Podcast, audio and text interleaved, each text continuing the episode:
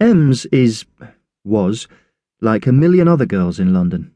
Well, okay, a bit better looking than most, but what I mean is, she's like your sister, or your mate's girlfriend, or the popular one at school, full of life and drama and shopping.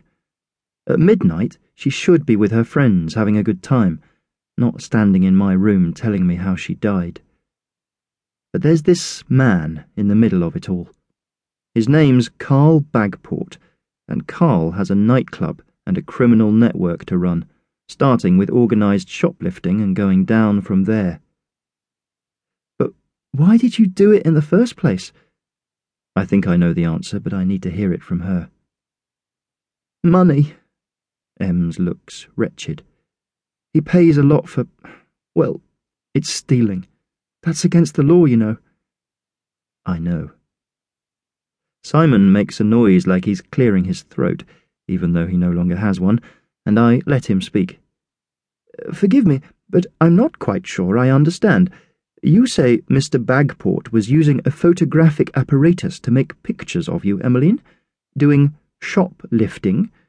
But to what end? Simon's not quite on the ball when it comes to the 21st century. I think he goes back to the 18th or something.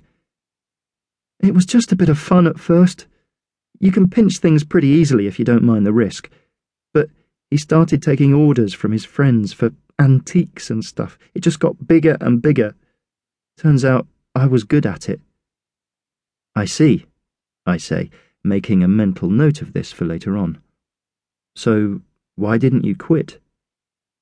Ems slumps to the floor, and I can see I've got to the nub of it all. The pictures he took of me, you know, stealing? Well, he said he'd send them to the police, and my mum and dad, called it his insurance.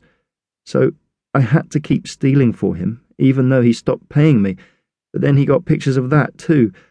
I couldn't get away from him. He said I had to do whatever he told me. Then, that last time, I was spotted in Selfridges by a security guard. I ran out into the street, but. This must be where the bus comes in. It's okay, Ems, I say, sensing another wailing fit coming on. I wish I could put my arm round her, but you can only comfort a ghost with words. Those photos, Ems is whispering now.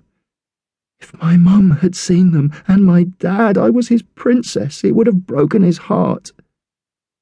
Sounds like it already has, I think to myself and there's actually a lump in my throat because of the stupid tragedy of it all. But there's no time for all that now. Listen, here's what happens next, Ems. We need to know everything you know about this Bagport so we can eliminate him. I like saying that, eliminate him, but I'm just thinking of turning him over to the police. There are enough ghosts about already. But first, there's just the little matter of payment. Em's head snaps up and her eyes lock mine. Whoops. Bad timing, Dan. What do you think I can give you? Ems is not happy. In fact, she's flaming mad and her ghost's all fierce and flickery. God, you're just like him. All you men are the same. Wait, Ems. I'm holding my hands up like she has a gun or something. I need to make her feel strong again so she'll listen. It's not what you think. She's upright now and her eyes are like the business end of a double-barreled tank, but at least she's stopped shouting. It's not what you think, I say again. Simon and me, we don't expect money or anything. We just need a little favour from you. We'll help you get even and do our best to put Carl Bagport out of business for good. In return, before you move on to the hereafter, I just need... And I tell her. It's the same deal I offer them all, and like the others, she just stares at me in amazement.